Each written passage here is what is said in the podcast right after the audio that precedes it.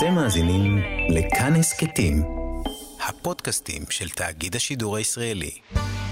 חברותה עם ידידיה תנעמי. שלום לכם, כאן מורשת, שיחות עם רבנים ואישי ציבור לחיזוק רוח העם. הנביא מיכה אומר, ואני בהשם אצפה, אוכילה לאלוהי אישי, ישמעני אלוהי. אל תשמחי אויבי תלי, כי נפלתי קמתי, כי אשב בחושך, השם אור לי. זאת ההתבוננות שגם אנחנו מביטים היום, בהשם מבטחנו. הערב נבקש ללמוד את פרשת מלחמת האי. שתי מערכות, מערכה ראשונה כישלון, מערכה שנייה הצלחה גדולה. נלמד יחד עם הרב איתן שנדופי, רב בישיבת מרכז הרב וישיבת ירושלים לצעירים, על הניצחון לאחר הכישלון. ובצוות השידור העורך עמירם כהן, המפיק גיא מחבוש, על הביצוע הטכני מרק גריורב, וכאן ליד המיקרופון ידידיה תנעמי, שלום לך הרב איתן שנדורפי. שלום רב, לך ולכל המאזינים. אנחנו uh, רוצים ללמוד במבט להיום, להכיר מלחמה מאוד uh, ידועה בתנ"ך, בספר יהושע. נאמר שזו לא המלחמה הראשונה, אבל אפשר לומר שזו המלחמה הראשונה שבה יש שותפות מלאה של העם, ויש לזה מאוד משמעות uh, גדולה.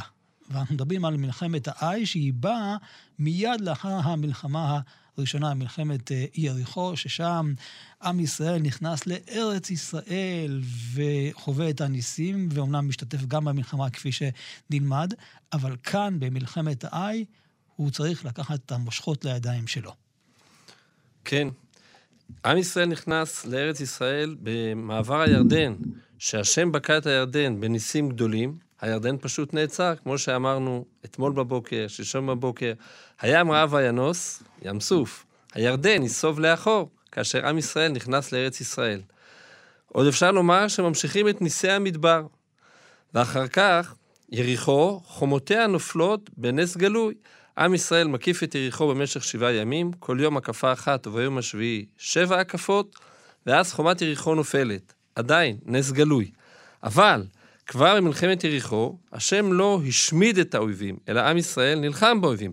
גם משה רבנו נלחם בסיחון ובאוג, אבל מודגש שכאשר החומה נופלת, בפרק ו' פסוק כ"א, ויחרימו את כל אשר בעיר, מאיש ועד אישה, מנער ועד זקן, ועד שוב ועשה וחמור, לפי חרב. כלומר, השם עוזר לעם ישראל בזה שהוא מכניס אותם לארץ ישראל, בזה שהוא מפיל את חומות יריחו, אבל עם ישראל צריך להילחם באויבים. עד כאן מלחמת יריחו. כפי שאמרת, מלחמת האי לגמרי אנושית, במובן רגיל, ו... ופה יש כישלון. ולכן בחרנו לעסוק במלחמה הזו, שהתחילה בכישלון והסתיימה בניצחון, כמו שעכשיו, לצערנו, זה התחיל בכישלון, אבל אנחנו בטוחים שאנחנו נסיים בניצחון גדול. ותמיד צריך ללמוד מהכישלון, ללמוד את הלקחים וללמוד את אה, מה שקרה כדי לדעת איך לנצח בפעם הבאה, וזה המהלך שננסה ללמוד אה, הערב. קודם כל, מה קרה שם ב-I, אבל אולי לפני כן, שהרב יתאר פחות או יותר איפה זה ה-I בכלל. כן. ה-I, אה, התורה, כבר מצאנו אצל אברהם אבינו פרשת לך לך, וגם פה כתוב, מקדם לבית אל, כלומר, מזרחית לבית אל. איפה בדיוק המפרשים נחלקו, אבל זה משהו שבאזור גבעת אסף, כן? צומת גבעת אסף, שם בערך זה צריך להיות האי. אה, כן, יריחו, כידוע, איפה יריחו? בבקעה, בדרום הבקעה, צפונית מערבית קצת לים המלח, ומשם עולים לכיוון בית אל ומגיעים לאי. ונתחיל עם המלחמה עצמה והכישלון שבה, ואחרי זה נראה את שורשי הכישלון, ומתוך כך נאריך אחר כך בהמשך, כמובן, בניצחון שבמלחמה השנייה. נאמר, כאשר עלו עליי, ואחרי זה כאמור נחזור לשורשי העניין, נאמר שם כך, בפסוק ד' בפרק ז', ספר יהושע פרק ז', פסוק ד', ויעלו מן העם שמה כשלושת אלפים איש, וינוסו לפני אנשי האי. לא רק שלא הצליחו לכבוש את האי, אלא נסו מפני אנשי האי. ויקום מהם אנשי האי כ-36 איש. הגדרה מאוד מיוחדת, מה זה כ-36 איש? כשמדברים על מספרים עגולים, אז אפשר להגיד כ-50, כ-100, אבל כ-30 זה מספר מדויק 36, ולכן נחלקו תנאים במסכת סנהדרין, האם באמת היו 36 איש, או לפי דעה אחת, היה איש אחד. ששקול כרובה של סנהדרין, ולכן כתוב כ-30. הוא שקול כ-36 איש, יאיר בן מנשה. וירדפום לפני השער עד השברים, ויקום במורד, וימס לבב העם ויהי למים. יש לנו פה מצב איום ונורא, שעם ישראל לא רק שלא מצליח לבצע את המשימה, אלא נס מפני אויביו, וליבו נהפך למים.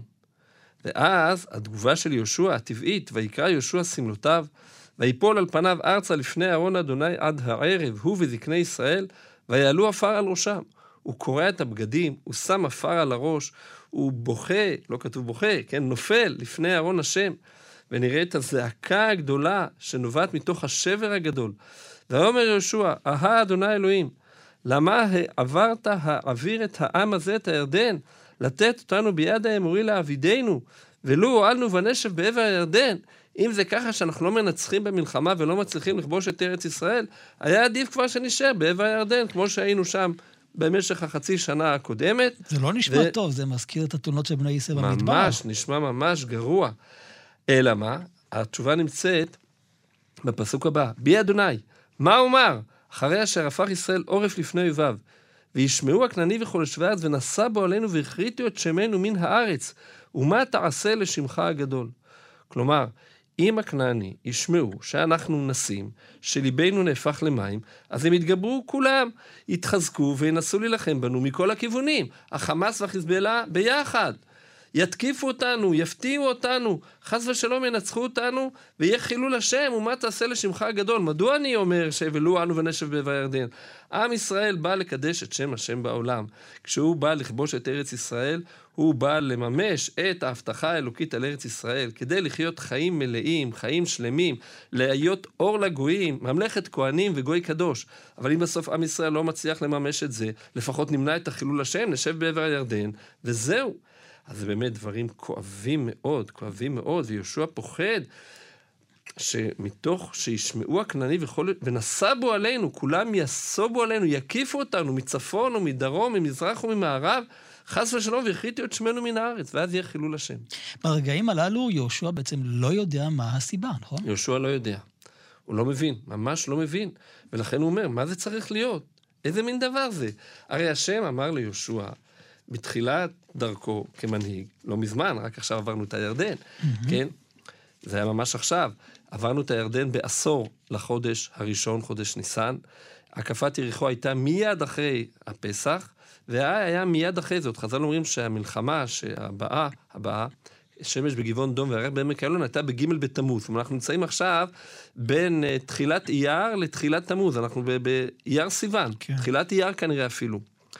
ב- לפני שעברו את הירדן, מיד אחרי uh, מות משה, וכשתמו ימי וכי עבד משה, בפרק א', השם אומר ליהושע, חזק ואמץ, כי אתה תנחיל את העם הזה, רק חזק ואמץ מאוד, לשמור לעשות ככל התורה. ואחרי זה אומר עוד פעם, הלא ציוויתיך, חזק ואמץ, אל תערוץ ואל תחת.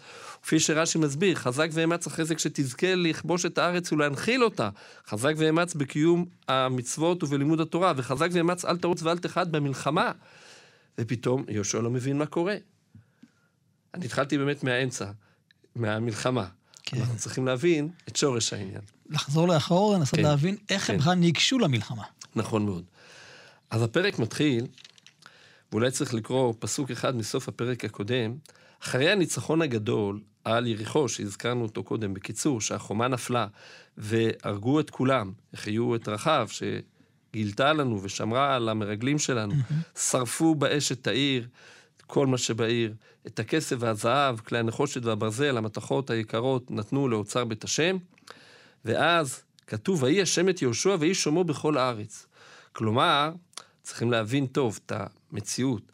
היה לנו משה רבינו, איש אלוקים. 40 שנה הוא היה מנהיג של עם ישראל. נכנס לתוך האש בהר סיני, נמצא 40 יום ו-40 לילה בלי לאכול ובלי לשתות, איש אלוקים. כן, בציור של חז"ל, מחציהו למטה איש, מחציהו למעלה אלוקים. אז uh, כשהוא מנצח את סיחון ואוג, אז uh, עמי כנען אומרים, טוב, נו, זה משה רבנו, אבל שמענו שהוא כבר זקן, והוא כן. כבר לא ייכנס לארץ. יהיה אחרי זה מישהו אחר, לא, לא רציני, אנחנו ננצח.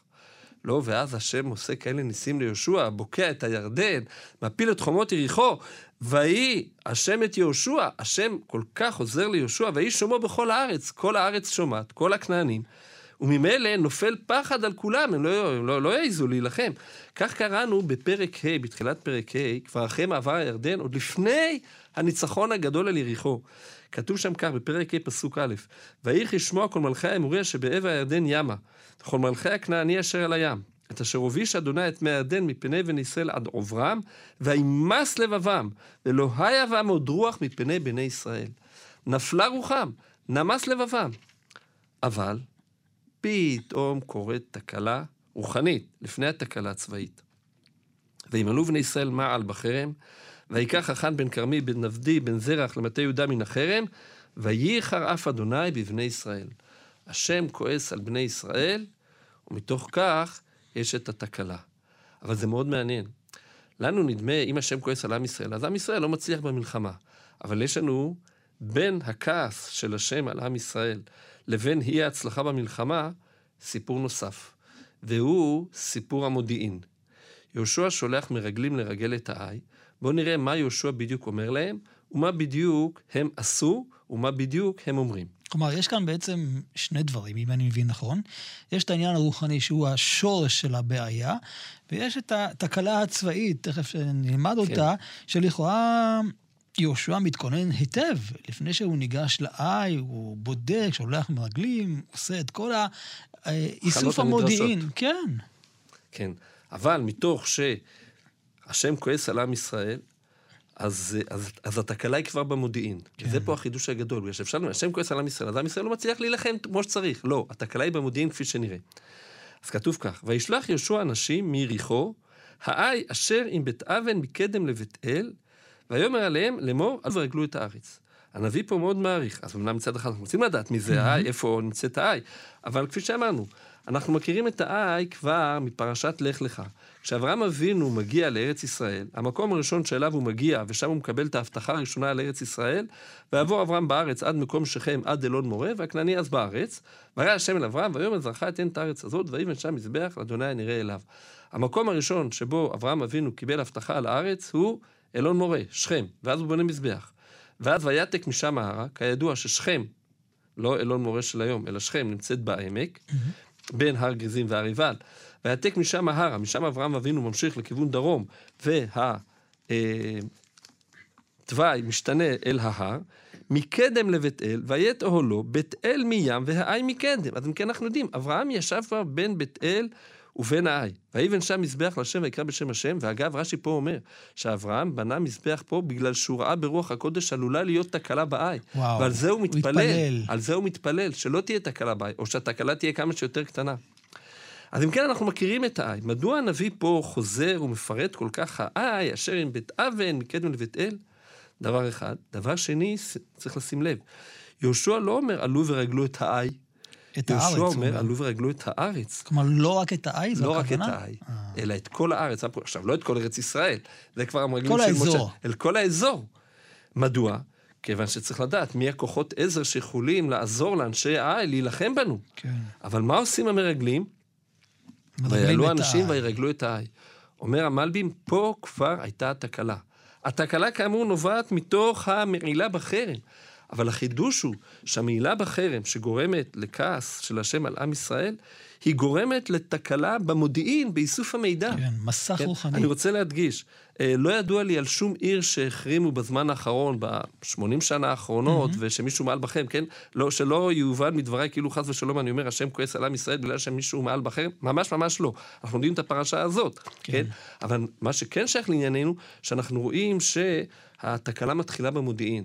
ואחרי שראש השב"כ וראש אגף מודיעין, שניהם אמרו שהם לוקחים אחריות על זה שהם לא סיפקו את ההתראה המתאימה, אז, אז אנחנו יכולים ללמוד איך הפרשה הזו של המלחמה באי, כאמור, היא התחילה במעילה בחרם, אבל בצד הנגלה, הצבאי, היא לא התחילה בכישלון הלוחמתי, היא התחילה בכישלון המודיעיני, באיסוף המודיעין, שהם מרגלים רק את האי, הם לא ביצעו את המשימה. כלומר, כשמדברים כאן על הריגול של האי, על איסוף המידע, זה בעצם... לא רק הזירה האחת, כפי שאנחנו גם מדברים היום על רב-זירתי, כן. צריך ללמוד את השטח לא רק במקום עצמו, אלא זה אמור להתפתח. כן. אז פה כבר התחילה תקלה. וכאמור, זה מדויק בפסוק, בגלל שיהושע אומר להם, עלו ורגלו את הארץ, והם עולים ומרגלים את האי. וגם התשובה שלהם כשהם חוזרים, וישובו אל יהושע ואמרו להם, עלייה על כל העם. יש כאן איזה ביטחון. כן, וואו. זה נשמע ביטחון מופרד. טוב, רוצים להגיד שצריכים אלפיים, תגידו אלפיים. לא, אבל זה מתחיל, עלייה על כל העם. חבל לבזבז את הכוחות על... אה, הם לא שווים... אה, כאלפיים איש או כשלושת אלפים איש, יעלו ויכו את האי. בטוח יעלו ויכו, בטוח שאנחנו ננצח. סליחה, קצת ענווה. אנחנו נתפלל, תנסה לרכז כוחות כמה שאתה חושב. לא. ועוד פעם, אל תיגע שם את כל העם, כי מעט המה. עכשיו, כמה מעט היו? אנחנו יודעים אחרי זה. במלחמה השנייה, כשניצחנו, בפרק ח', אז שם כתוב שהרגנו 12 אלף איש. 12 אלף, בצבא בדרך כלל אומרים שלכבוש יעד מבוצר, צריך פי שלושה כוחות מאשר האנשים שביעד המבוצר. אז אם היו שם 12 אלף איש, אז היו צריכים לפחות 36 אלף כן, איש. ולא רבע, 2,000 ולא וואו. 3,000. פחות כן? אנחנו מדברים רבע מהכוח הנמצא שם. שזה... והבעיה הגדולה ביותר זה שאותם אנשים שמביאים את המודיעין, הם גם הפרשנים והמסיקים את המסקנות. כן. ופה מתחילה התקלה. ואז, עכשיו, יהושע לקח לחומרה את הדברים שלהם. הם אמרו כאלפיים איש, או כשלושת אלפים. יהושע, כתוב, ועלו מנם שם כשלושת אלפים איש. הוא לקח שלושת אלפים, לא אלפיים. אבל כפי שלמדנו, וינוסו לפני אנשי האי. ויהושע לא מבין. שלחתי מרגלים, המרגלים סיפקו מודיעין, לכאורה, טוב, איך בסוף נכשלנו? מה קורה פה? לא יכול להיות, ודאי יש פה משהו אלוקי. ואז השם אומר ליהושע, שעם ישראל מעל בחרם, וצריך לסלק את החרם, ואחרי שנסלק את החרם, השם יחזור להיות בקרבנו, ולעזור לנו, וננצח. כן נקרא כמה פסוקים שם בפרק, י', בפרק ז', פסוק י'. ויאמר השם אל יהושע, קום לך, למה זה אתה נופל על פניך? כאילו אתה בא בטענות. חטא ישראל, וגם עברו את בריתי אשר ציוויתי אותם, וגם לקחו מן החרם, וגם גנבו, וגם כחשו, וגם שמו בכליהם. אז אם הנושא היה ממש הפרק הזה, אז היינו פה מעריכים מדוע יש פה שישה ביטויים שונים, אבל הנושא שלנו זה המלחמה, הכישלון בהתחלה הניצחון. והניצחון. בהמשך, אנחנו רוצים להגיע לזה ולא להיתקע פה. אומר השם ליהושע, ולא יוכלו בני ישראל לקום לפני אויביהם, עורף יפנו לפני אויביהם, כי היו לחרם. להוסיף להיות עמכם, אם לא תשמידו החרם מקרבכם. כלומר, כשעם ישראל מנצח במלחמות, זה כשהשם בקרבנו. השם אומר, אני לא אוסיף להיות עמכם, לא תשמידו החרם. קום קדש את העם, ואמרת יתקדשו למחר, כי כה אמר השם אלוקי ישראל, חרם בקרבך ישראל, לא תוכל לקום לפני אויביך, עד אסירכם החרם מקרבכם. ונקרבתם בבוקר שבטכם וכולי. תמצאו. ועוד המדרש אומר? הגמרא אומרת, יהושע אומר, אז תגיד לי השם, מי מעל בחרם? אז השם אומר, אני לא מספר לשון הרע, רכילות, אתה תמצא לבד, תעשה גורל, אתה תמצא לבד. ואז כשהם מוצאים את מי שמעל בחרם, שזה היה החאן, הרגו אותו, סקלו אותו, ואז כתוב בסוף, בפסוק כ"ו, והקימו עליו גל אבנים גדול עד היום הזה, וישב השם מחרון אפו. השם חשב מחרון אפו. כשהשם חורע פה בנו, אז חס ושלום, לא מצליחים. אבל אחרי שהשמדנו את החרם, השם שב מחרון אפו, ואחרי זה השם אומר ליהושע בפירוש איך להילחם. אם כן, סיימנו, אני חושב, את הנושא של הכישלון, אנחנו רוצים לעבור יותר ויותר לצדדי הניצחון. חברותה עם ידידיה תנעמי. אנחנו כאן אה, במורשת חברות היחד אה, עם הרב איתן שנדורפי, רב בישיבת מרכז הרב וישיבת ירושלים לצעירים, לומדים את מלחמת האי. ועכשיו אנחנו נמצאים בפרק ח' בחלק של לקראת הניצחון, שזה הדבר אה, חשוב אה, ביותר. וכאן הקדוש ברוך הוא פונה אל אה, יהושע במושגים, ביטויים שאנחנו כבר מכירים, אל תירא ואל תחת, קח עמך את כל עם המלחמה וקום עלה האי, ואז אה, תראה, נתתי בידך וכולי וכולי. ומעניין שההזדמנות פה היא דרך השם. זה לא שיהושע עכשיו שוב מתחיל את הסיפור עוד פעם עם רגלים מחדש. למה בעצם? כן, אני אוסיף על השאלה שלך, השאלה שלך היא מצוינת, אני אוסיף על השאלה שלך. אני הייתי מצפה, לכאורה, אם כל התקלה הייתה בעקבות המעילה בחרם, אבל אולי המרגלים אה, לא טעו, כבר אמרנו קודם שהם בעצם הם טעו. כן, אבל לכאורה היינו חושבים, אולי המרגלים לא טעו, הייתה רק מילה בכם. אז הייתי אומר, עכשיו השם יראה איך שהכל תלוי בחרם, ויגיד ליהושע, קח רק אלף איש, אה, יפה. ותנצחו עם אלף איש. אבל לא, אנחנו בדיוק הפוך. כל אנשי כל עם המלחמה. המלחמה. כמה זה, דרך אגב? או, כמה זה? אז באופן פשוט זה 600 אלף, אבל זה לא ייתכן. 600 אלף שיילחמו בעיר קטנה זה לא מסתבר, ואנחנו יודעים את הבעיות הכבדות שיש לנו גם במלחמות שלנו, גם במלחמה הזאת כבר, של דוץ, שלהם. של דוץ. אה. ברגע שיש יותר מדי כוחות לוחמים, אה, אז עלולים להגיע למלחמה דו-צדדית. ולכן יש ירושלמי נפלא שבדעת מקרא מביאים אותו, שכל מלחמה שיותר מ-60 אלף זה מלחמה של ערבוביה. ערבוביה, כלומר העסק מתבלגן ועלולים להגיע לירי דו-צדדי. אז אם כן, עם המלחמה זה כנראה 60 אלף, שזה גם כוח אדיר, כוח אדיר, אבל יש פה עוד משהו מאוד מיוחד. כלומר, אני הייתי מצפה, או שהשם, כפי שאמרתי, השם יגיד ליהושע קח אלף, או השם לא יגיד בכלל. בדרך כלל השם לא אומר איך עושים את המלחמות. כלומר, אם זו מלחמה ניסית של כמו הקפת יריחו, אז ברור שאם השם לא יגיד ליהושע תקיף את יריחו והחומות ייפלו, אז הוא לא יכול לנחש שזה יקרה בעצמו. אבל ברגע שזה עניין של מלחמה, כמו שיהושע נלחם קודם, שהלך לבד, החליט לבד, אז ככה גם פה. אבל לא, אנחנו רואים שיש פה הדרכה אלוקית מפורטת. ונשאלת השאלה, מדוע דווקא בטקטיקה, במלחמה הזאת... איך לגשת. כן, וזה לא רק קח עמך את כל המלחמה, יש פה תוספת, שים לב. כתוב ככה, ויאמר אדוני אל יהושע, אל תירא ואל תחת, אז אמרנו, זה החיזוק, מצוין, במיוחד אחרי שנכשלו, אז צריך לחזק. קח עמך את כל המלחמה וקום עליה ההי, ראה, נתתי בידך את מלך האי ואת עמו ואת עירו ואת ארצו, אתה תנצח. השם מבטיח ליהושע שהוא ינצח. ועשית לאי ולמלכה כאשר עשית ליריחו ולמלכה, כלומר, צריך לתלות אותו, ואחרי זה, כן, להרוג אותו, לתלות אותו, לא... ורק שלה ובנתה תבוזו לכם, לא כמו ביריחו, שהיה חרם על יריחו ואסור היה לבוז את השלל, אבל יש פה עוד הדרכה, כאילו, מבצעית. שים לך עורב לעיר מאחריה. זה פלא. השם אומר ליהושע, גם תיקח את כל עם המלחמה, גם תשים עורב. אז מילא זה שהשם אומר, אל תחרים, זה עניין כאילו רוחני. אל תעשה את זה, שלא תקרה עוד פעם תקלה, בסדר. אה, תתלה את מלך האי, בסדר. אבל שים עורב, עד כדי כך נכנסים לפרטים פרטים. של המבצעים. מעניין. נשאלת השאלה, למה? אנחנו לא מוצאים דברים כאלה במלחמות אחרות, שהשם מדריך הדרכות מבצעיות. ואז, נראה, ויקום יהושע וכל עם המלחמה לעלות האי, ויבחר יהושע שלושים אלף איש גיבורי החיל, וישלחם לילה. לאיפה הוא שולח אותם? למערב. ויצב אותם לאמור, ראו, אתם אורבים לעיר מאחרי העיר. אל תרחיקו מן העיר מאוד. כלומר, אתם במערב, אבל במערב מאוד קרוב. והייתם כולכם נכונים. למה? תראו מה התוכנית שלי. זה כבר תוכנית של יהושע, זה השם לא אמר ליהושע לעשות כך. ואני וכל עם אשר איתי נקרב אל העיר, והיה כי יצאו לקראתנו כאשר בראשונה, ונסנו לפניהם. אנחנו עוד פעם נברח. ויצאו אחרינו, הם ירדפו אחרינו, כמו שפעם שעברה הם רדפו אחרינו, עד התיקנו אותם מן העיר. אנחנו נמשוך אותם הרבה רחוק מן העיר, כי יאמרו, הם, אנשי האי, נשים לפנינו כאשר בראשונה, ונסנו לפניהם, אנחנו נמשיך לברוח עוד ועוד ועוד, למשוך אותם רחוק מהעיר, ואז, ואתם תקומו מהעורב, והורשתם את העיר, תיכנסו לעיר, ונתנה אדוני אלוהיכם בידכם. והיה, כתופסכם את העיר, תציתו את העיר באש. כי דבר אדוני תעשו, ראו, ציוויתי אתכם. הוא מדגיש להם מאוד. אתם שומעים מה אתם צריכים לעשות? ואתם צריכים להזדרז בעניין. תקומו והורשתם, והיה כתופסכם מיד. למה מיד? כיוון שהשם אמר ליהושע שמותר לקחת שלל. אה, אם העיר פתוחה, אז מה אדם פרטי יעשה כשהוא לא מרגיש שהוא בשליחות לאומית? אה, ייקח קצת פה לכיס, קצת שם לכיס. לא, לא, יהושע אומר, אף אחד לא לוקח שום דבר. הדבר הראשון שאתם עושים זה להצית את העיר. למה?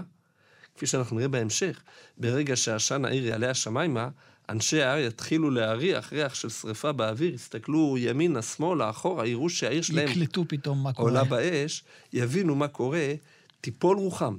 ואז יהושע, מצד אחד עם כל העם, המלחמה, ומצד שני העורב, יצאו ו... ויכתשו אותם. אז יש פה משהו מאוד מיוחד. עכשיו, מדוע באמת השם ציווה ככה? נראה שכל זה היה לחזק את יהושע ואת עם ישראל. הרי אמרנו, קראנו קודם, שאחרי הכישלון במלחמה הראשונה, וימס לבב העם ויהי למים. אנשים פוחדים להילחם.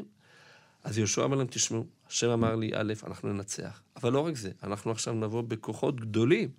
כוחות גדולים, 60 אלף מקדימה, 30 אלף מאחורה. וכפי שנראה, יהושע ממשיך עוד. וישלחם יהושע אל המערב, וישבו בין בית אל ובין האי, מים לאי.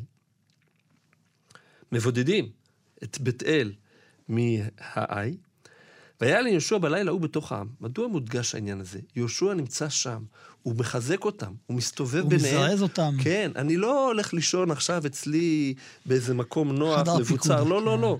אני איתכם. והיה ליהושע בלילה בתוך העם. ו... וישכם יהושע בבוקר, הוא קם ראשון, ויפקוד העם, הוא בודק. הרמטכ"ל יורד לשדה הקרב, הולך לדבר עם הכוחות של גולני, של הצנחנים, של סיירת מטכ"ל, של שלדג, של כל היחידות, הולך לצפון, הולך לדרום, וישכם יהושע בבוקר, ויפקוד, ויעל הוא וזקני ישראל לפני העם האי.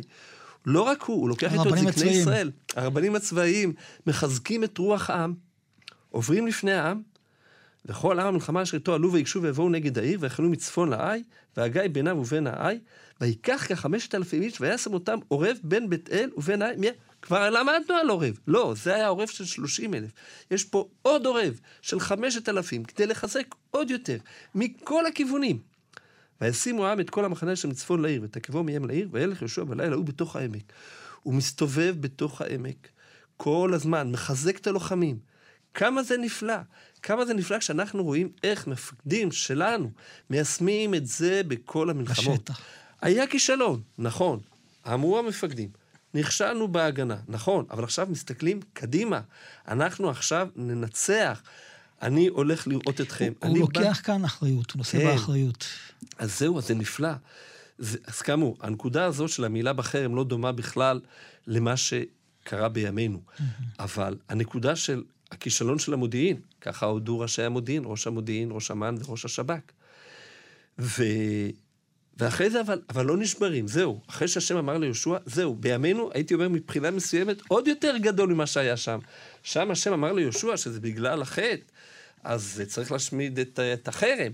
פה עם ישראל מתחזק, המפקדים מתחזקים. נכון, אחרי זה נעשה תחקירי עומק על הכל, אבל עכשיו אנחנו במלחמה, אנחנו צריכים לנצח, וניצחון מוחלט. ו- ואין הבטחה אלוקית פה, פה הייתה הבטחה אלוקית. השם אמר ליהושע, ראה, נתתי בידך את מלך האי ואת עמו ואת עירו ואת ארצו. ואף על פי כן יהושע עושה את כל המאמצים כדי לחזק את העם. זה שהשם הבטיח לו, זה דבר אחד. אנחנו צריכים אבל לפעול בכל הכוח. ואני אומר, בימינו אין לנו הבטחה. יש לנו הבטחה אלוקית כללית שעם ישראל ינצח בסופו של דבר, כן? אבל אנחנו, לצערנו הרב, לא יודעים, כן? לא, אף אחד לא ציפה למה שהיה לפני עשרה ימים. ו...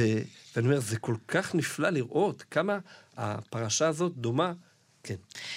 ראיתי הסבר של לב אהרון כן. באחד המקומות, שהוא בעצם שואל, למה כתבו כאן, קח עמך את כל עם המלחמה? היה מספיק לכתוב את עם המלחמה, למה את כולם? הקול הזה בא ללמד שכנראה כשהיה את החטא, אז היו כנראה מחלוקות בתוך העם. כן. ואי אפשר לצאת למלחמה כשיש מחלוקות. צריך לאסוף את כולם באחדות. יחד. כשיש באחדות. אחדות, מנצחים. וזה כל כך גם. מתאים לימינו, ממש. זה פשוט מדהים. ממש. אז זהו, אז אני אומר, ממש אנחנו רואים מלחמה שמתחילה בכישלון, והכישלון מתחיל במודיעין, אבל אחרי זה מתחזקים, והמפקדים מחזקים את העם, והם מגייסים הרבה מילואים, מגייסים הרבה כוחות, לא מזלזלים כבר באויב, לוקחים את הכל ברצינות גמורה. ושוב ושוב מחזקים, ממש אני אומר, אני רואה את הרמטכ"ל יורד לשט... לשטחי הכינוס, הנה יהושע הולך בין העם ומחזק אותם. והתוצאה. אז בואו נראה עכשיו אה, מה קורה בשטח. המלחמה מתחילה בזה שמלך האי מתקיף. כלומר, יהושע כבר עומד מולו, הרי יהושע רצה שמלך האי יראה אותו וירדוף אחריו, כדי כן. להעתיק אותו, לנתק אותו מהעיר, כדי שהעורב, שעליו אה, מלך האי לא יודע, אה, הוא יבוא ויכבוש את האי. אז כתוב פסוק י"ד כך, ויהי כראות מלך האי, וימהרו וישכימו, ויצאו אנשי לקראת ישראל למלחמה, הוא וכל עמו למועד לפני ערבה, והוא לא ידע כי אורב לו מאחרי העיר. ולכן הוא לא משאיר כוחות הגנה בעיר, אלא הוא יוצא עם כל הכוחות לרדוף אחרי יהושע. וינגעו יהושע וכל ישראל לפניהם. כלומר, יהושע עושה את עצמו מנוגע, כלומר מוכה, כן. מותקף, לא מצליח שוב לבצע את המשימה. משחק אותה. משחק אותה, כן? וינוסו דרך המדבר, ויזעקו כל העם אשר בא אל לרדוף אחריהם, וירדפו אחרי יהושע וינתקו מן העיר. אבל יש פה עוד משהו מאוד חשוב, שזה קשור למה שאמרנו משימת הריגול הראשונה. ולא נשאר איש בעי ובית אל אשר לא יצאו אחרי ישראל. כשאנשי בית אל רואים שעם ישראל שוב בורח, אז הם גם כן רוצים טבעי, להצטרף. כן. באופן טבעי. כמו שאמרנו, מערכה רב-זירתית, אז פה זה רק שני כן. כיוונים קרובים, אבל ברגע שעם ישראל מפגין חולשה, אז רבים מצטרפים להילחם בו. אבל, ויעזבו את העיר פתוחה וירדפו אחרי ישראל, בשלב הזה זה נראה כאילו ישראל שוב בסכנה.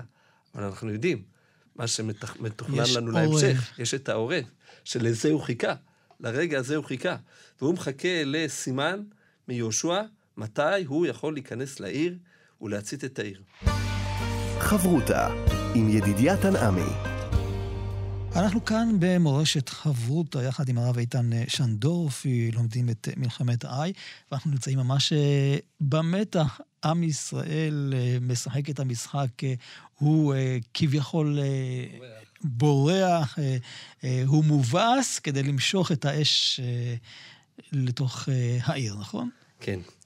ואז נאמר כך, אנחנו כעת בפסוק י"ח, אחרי שהפסוק הקודם אומר, לא נשאר איש בעי ובית אל אשר לא יצאו אחרי ישראל, התרגיל של יהושע הצליח, הוא הצליח למשוך את כולם החוצה, ואז ויאמר השם אל יהושע, שוב, השם מתערב פה לפרטי פרטים. זה לא יהושע מחליט, עכשיו הגיע הזמן. ויאמר השם אל יהושע, נטה בכידון אשר בידך אל האי, כי בידך אתננה. יהושע כנראה עולה על איזה הר שמה, כדי שהם יראו אותו, העורף, שנמצאים רחוק. ויית יהושע בכידון אשר בידו אל העיר. והעורף קם מהרה ממקומו, וירוצו כנתות ידו, כן? כמו שיהושע אמר להם. בלי שהוא אמר להם, תרוצו, אבל זה ברור שהם צריכים לפעול במהירות, בגלל שיהושע וכל העם שנסים הם בסכנה. ולכן, ברגע שאפשר להיכנס לעיר ולהצית אותה, צריך להזדרז. אז יש לנו פה גם מהרה, גם וירוצו, ויבואו העיר וילכדוה, וימהרו.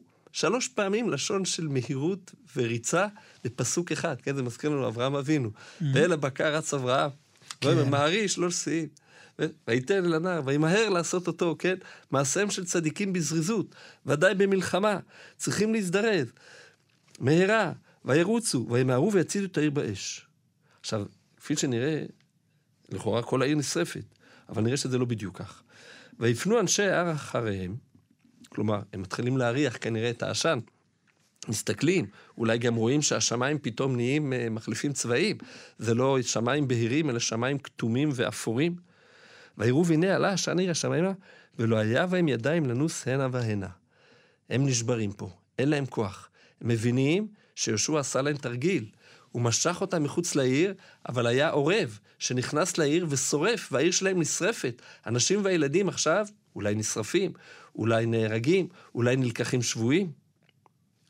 לא היה בהם ידיים לנוס הנה והנה, אפילו לנוס אין להם כוח. לא רק אין להם כוח. להילחם, הם בהלם. וזאת הנקודה של השבירה, היא כל כך חשובה. והעם הנס המדבר, כלומר יהושע, עם כל העם, שעשו את עצמם נסים, כלומר נסו, אבל זה היה רק כדי לעשות את עצמם כאילו הם לא מצליחים, נהפך אל הרודף. ויהושע וכל ישראל ראו כי לחד העורב את העיר וכי עלה השן העיר, וישובו ויכו את אנשי העיר. כלומר, יהושע וכל העם מתחילים להילחם, מפסיקים לברוח, ואלה יצאו מן העיר לקראתם, העורב, שהיה בעיר, אחרי שהוא הצית את העיר, הוא יוצא גם כן, והיו לישראל בתווך, אלה מזה ואלה מזה, ויכו אותם עד בלתי השאיר לו שריד ופליט. שישים אלף מפה ושלושים אלף מפה, והם מוחצים את כל אנשי האי. ואת מלך האי תפסו חי, והקריבו אותו אל יהושע. ויהי ככלות ישראל להרוג את כל יושבי האי בשדה, במדבר אשר דפום בו, הלוחמים, ויפלו כולם לפי חרב, לפי חרב עד תומם, וישובו כל ישראל האי ויכו אותה לפי חרב. כלומר, גם האנשים שנשארו בתוך האי ולא נלחמו, גם אותם כל ישראל מכים לפי חרב. ויהי כל נופלים ביום ההוא מאיש ועד אישה, 12 א', כל אנשי האי. והנביא מדגיש עוד יותר, ויהושע לא השיב ידו אשר נטע בכידון, עד אשר החרים את כל יושבי האי. המפרשים אומרים, מה, מה העניין הזה? אלא כמו שאנחנו יודעים, משה רבינו. זהו, מזכיר את מלחמת עמלק. כן, כן, משה מחזיק את, הידיים למעלה, אהרון וחור תמכו בידיו מזה אחד ומזה אחד, וכאשר ישראל רואים שמשה מרים את ידו, זה מחזק אותם, ככה גם פה. עם ישראל רואה את יהושע עם הכידון למעלה, וזה מחזק אותם. רק הבהמה כן, אה, אה, ויהושע לא השיב ידו אשר נתן בגדעון עד אשר החרים את כל יושבי העי, רק הבהמה הושלה לעיר בזזו להם ישראל כדבר השם אשר ציווה את יהושע. וישרוף יהושע את העי, כבר למדנו. וישימח תל עולם שעמד היום הזה. אז לא מובן פה. אבל יש הבדל בין הצתה לבין שרפה, או. נכון? אז זהו. אם שרפו את כל העיר כבר קודם, אז אה, מה זה בכלל שהיכו את האנשים שבעיר? כבר אה, שרפו את כולם. ואיזה שלל לקחו? הרי אה, אין שלל, הכל נשרף. אלא ברור שההצתה הראשונה היא הצתה שמטרתה לגרום רק את מורך הלב לאנשי העי. משהו סמלי? כן, אבל זה, זה כלומר, הם, הם לא ידעו, באמצע הקרב, הם לא יודעים בדיוק. כלומר, הייתי אומר את זה בלשון ימינו, לקחת מהמוסך הקרוב את כל הצמיגים ולשרוף אותם, שיהיה המון עשן. או בימיהם, שלא היו צמיגים, לקחת מזרונים וערימות של קש ותבן שמעלים הרבה עשן, כדי שהם יתבלבלו ויחשבו שכל העיר נשרפת. אבל זה שלב ראשון, זה רק ההצתה, כדי שאנשי העי יפחדו. אבל אחרי זה, אחרי שנלחמו והרגו את כולם, שלוקחים את כל השלל. כל... ולוקחים כבר את כל השלל, עכשיו שורפים את כל העיר עצמה. ולמה זה? אומר הרלב"ג שזה גם כדי להפיל מורך על כל האויבים היותר רחוקים. אה, כלומר, זה לא רק עונש, לא אלא עונש. זה הרתעה. כן, זה הרתעה כלפי כל האויבים האחרים. כיוון ש... עכשיו, השאלה, בתיריחו שרפו, אז אמרנו, ביריחו הייתה חרם. אבל בהמשך המלחמות אנחנו מוצאים שיהושע מדגיש, בפרק י"א כתוב, שלא שרפו אף עיר שעמדה על תילה, חוץ מחצור. ולמה את חצור כתוב? שחצור הייתה ראש כל הממלכות של הצפון. אז יש לזה משמעות. כן. כלומר, בחצור אנחנו רואים ששורפים אותה בגלל שהיא העיר העיקרית של הצפון. היא העיר שבה התאספו כולם להילחם, מלך חצור אסף את כולם להילחם. אז לכן שרפו, אבל פה למה? אלא, דווקא פה היה צריך מאוד להפיל מורך על האויבים. בגלל בגלל שאמרנו, ה- בגלל הכישלון זהו. הראשון. הרי למדנו שאחרי מעבר הירדן, אז אה, כל העמים, כל עמי כנען, שמעו אה, שמעו ופחדו. וימאס לבבם. אבל אחרי שאנחנו ברחנו, אז זה קרה להפך. וימאס לבב העם, עם ישראל. ואז יהושע אומר, כולם התחזקו. אז לכן צריך עוד פעם להפיל עליהם אורך.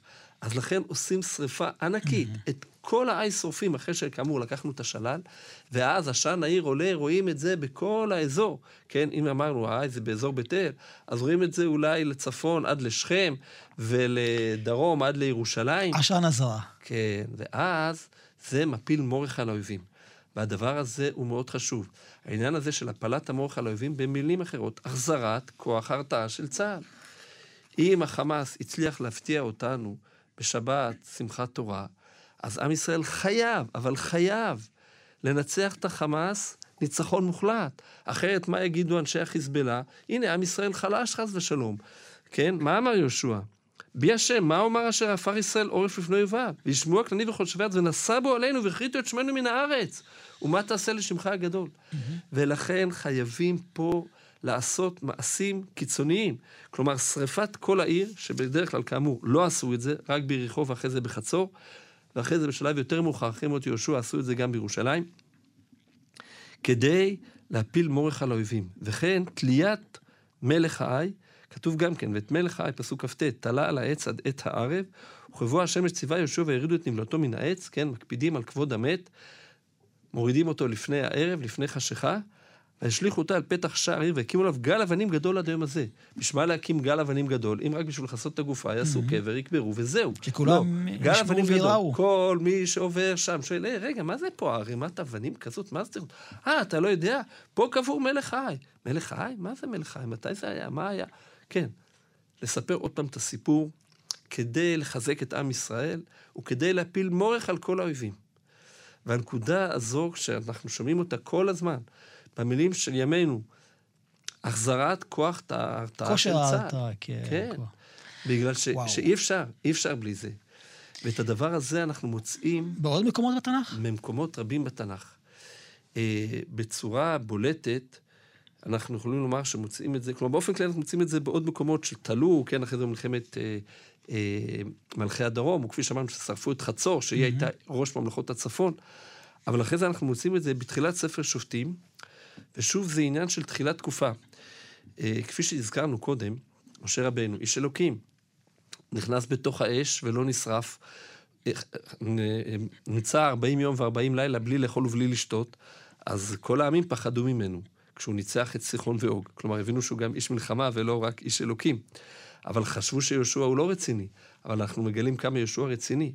אז העמים אומרים, טוב, אחרי שיהושע ימות, אז הם יצליחו. אז מיד בתחילת ספר שופטים נאמר, ויהי אחרי מות יהושע, וישאלו בני ישראל באדוני לאמור, מי יעלה לנו אל הכנעני בתחילה להילחם בו? שואלים מפרשים, רגע, למה מי יעלה לנו לכאן בתחילה? שכל עם ישראל יעלה וכולם יילחמו.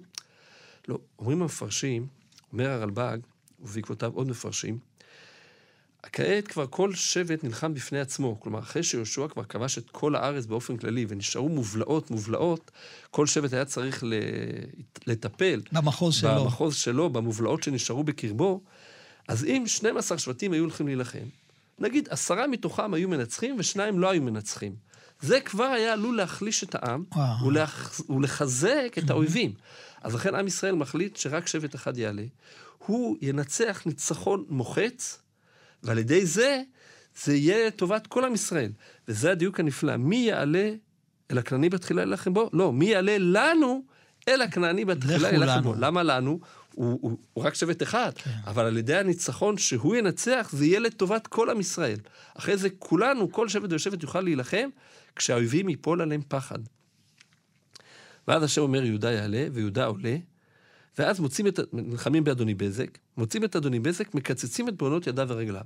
אז באופן פשוט זה נראה שזה מידה כנגד מידה, בגלל שאדוני בזק אומר שכך הוא עשה לשבעי מלכים. אז יש מפרשים שהסבירו באמת שזה מידה כנגד מידה. הם ידעו שככה הוא עשה ולכן עשו לו. אבל יש מפרשים שאומרים, אומרים לא, זה לא בגלל מידה כנגד מידה. כיוון שזאת המלחמה הראשונה אחרי מות יהושע. כפי שאמרנו, אנשים חשבו שעם ישראל, כשיש את משה אז הוא מנצח, אחרי זה חשבו כשיש את יהושע, אבל אחרי עכשיו משה מת, יהושע מת, אז אנחנו כבר לא רציניים. לא, לא, לא, לא, עם ישראל הוא רציני. כן, יש uh, משהו נפלא שמופיע כבר, נחזור טיפה אחורה ליהושע. לפני שיהושע ועם ישראל עוברים את הירדן, יש שם ביטוי מיוחד, האשכנזים אומרים אותו כל ערב בתפילת ערבית, הספרדים לא אומרים אותו בברכות שלפני קריאת שמע. אל חי בקרבכם. יהושע אומר להם, בזאת תדון כי אל חי בקרבכם, והורש הוריש מפניכם את הקני ואת החיתי. בכל התורה, חמשת חומשי התורה, לא מופיע הביטוי הזה. שואל אברבנאל, מה הביטוי הזה, אל חי בקרבכם? למה דווקא פה יהושע אומר אל חי בקרבכם? אומר להם יהושע, תשמעו, אתם חושבים משה מת, אז uh, לא נצליח. לא, לא, לא, משה מת, אבל אל חי בקרבכם. כל הזמן נמצא. השם חי תמיד, והשם נמצא בקרבנו, והשם עוזר לנו. אז לכן, גם אם משה מת, השם יעזור לנו. גם אם יהושע מת, השם עוזר לנו. אבל אנחנו צריכים לפעול בכל הכוח ולהפיל פחד על האויבים. ולכן אומר הרלב"ג, קיצצו את בעונות ידיו ורגליו בשביל להפיל פחד. למה דווקא פה? בגלל שזאת המלחמה הראשונה אחרי מות יהושע. אז כפי שאמרנו, אחרי מות משה צריך את הניסים הגדולים כדי להפיל פחד. אחרי שהיה כישלון בעית צריך ניסים גדולים ולהפיל פחד. אחרי מות יהושע שוב צריך. ואחר כך אנחנו מוצאים בצורה בולטת את הדברים הללו, של אכזריות אפילו, אצל דוד המלך. אנחנו מוצאים גם לפני שהוא מלך, כשהוא עוד היה תחת פיקודו של שאול המלך, וגם אחר כך כשהוא היה מלך. גם בהריגת גוליית, אנחנו מוצאים שהוא כורת את ראשו והוא מבשר לכולם, וגם אחר כך אה, כתוב שם שדוד מביא 200 עורלות פלישתים. אז המפרשים שואלים, מה, מה זה צריך להיות? ואחר כך, כשהוא כבר מלך, יש לנו בשני פרקים קרובים, בספר שמואל ב', בפרק ח' כתוב שכשדוד נלחם במואב, תחילת פרק ח', ויח את מואב וימדדם בחבל, השכב אותם ארצה וימדד שני חבלים להמית ומלוא החבל להחיות. כלומר, הוא הורג שני שליש ומחיה שליש. ואחר כך בעמון כתוב ביטויים קשים מאוד. כתוב שם בסוף פרק ב' על המלחמה בעמון, ואת העם אשר בה הוציא, וישם במגירה, צריך לדעת, מגירה בלשון התנ"ך וגם בלשון חז"ל, זה לא מגירות שלנו כן. שמכניסים דפים. מגירה זה מסור כבד, שחותכים בו עצים כבדים, או פה אפילו ברזלים. וישם במגירה ובחריצי הברזל ובמגזרות הברזל, והעביר אותם במלבן. נשאלת השאלה, מה ראה דוד להתנהג בכזו אכזריות, ודווקא בשתי המלחמות הללו, כלפי מואב וכלפי עמון. כשאנחנו מתבוננים בפסוקים ובדברי חז"ל, אנחנו מוצאים דברים מאוד מיוחדים בשתי האומות הללו, ביחס לדוד. על uh, עמון, שזה מפורש בפסוקים, זה מתחיל בזה שכשמלך בני עמון, נחש, מלך בני עמון, מת, ומלך חנון בנו תחתיו, אז דוד אומר, אעשה חסד עם חנון בן נחש, כאשר עשה אביו עמדי חסד. לא מצאנו מפורש בנביא איזה חסד עשה נחש עם דוד. מצאנו שנחש הרשע הזה, או אולי אביו, רצה להרוג את כל אנשי יבש גלעד, ושאול היכה בהם מכה גדולה. אבל חסד עם דוד, איזה חסד עם דוד? אומרים המפרשים, אומרים חז"ל כבר, שכתוב שכאשר שאול רדף אחרי דוד, דוד לקח את כל משפחתו בשלב מסוים ושם אותם אצל מלך מואב. כתוב בשמואל א' פרק כ"ב, וילד דוד משם, מצפה מואב, ויאמר מלך מואב, יצאנה אבי ואמי איתכם עד אשר ידע מאה סלילים. כן. וינחם את פני מלך מואב, וישבו עמו כל ימי היות דוד במצודה. חז"ל אומרים שמלך מואב הרג את כל אחי דוד, את אביו ואת אמו ואת אחיו. ואחד ברח אל נחש, ונחש, הצ... ונחש הציל אותו. כן. אז דוד שולח מנחמים, אבל הם מתעללים בחיילים של דוד. מגלחים את הזקנים. מגלחים את הזקנים, כורתים להם את הבגדים. על זה אי אפשר לשתוק. על זה אי אפשר לשתוק. חייבים להחזיר את כוח ההרתעה של עם ישראל. אם עם ישראל ישתוק כשמתעללים בו, חס ושלום. הרב איתן שנדורפי, וואו, זה מדהים ללמוד אה, איך ההיסטוריה חוזרת, לא במדויק, אבל העקרונות חשובים אה, מאוד. תודה רבה לך. תודה לכם שזכינו ללמוד ביחד. נברך את כל הלוחמים ואת כל עם ישראל, שיהיו חזקים ויבצעו את כל המשימות המוטלות עליהם, והשם יהיה בעזרם, ויחזרו כולם לביתם בשלום, עטורי ניצחון מתוך כל עם ישראל, שעם ישראל ימשיך באחדות שלו גם אחרי המלחמה, ונזכה לגאולה השלמה בקרוב. אמן כן יהי רצון, כאן ידידיה תנעמי. אתם מאזינים לכאן הסכתים, הפודקאסטים של תאגיד השידור הישראלי.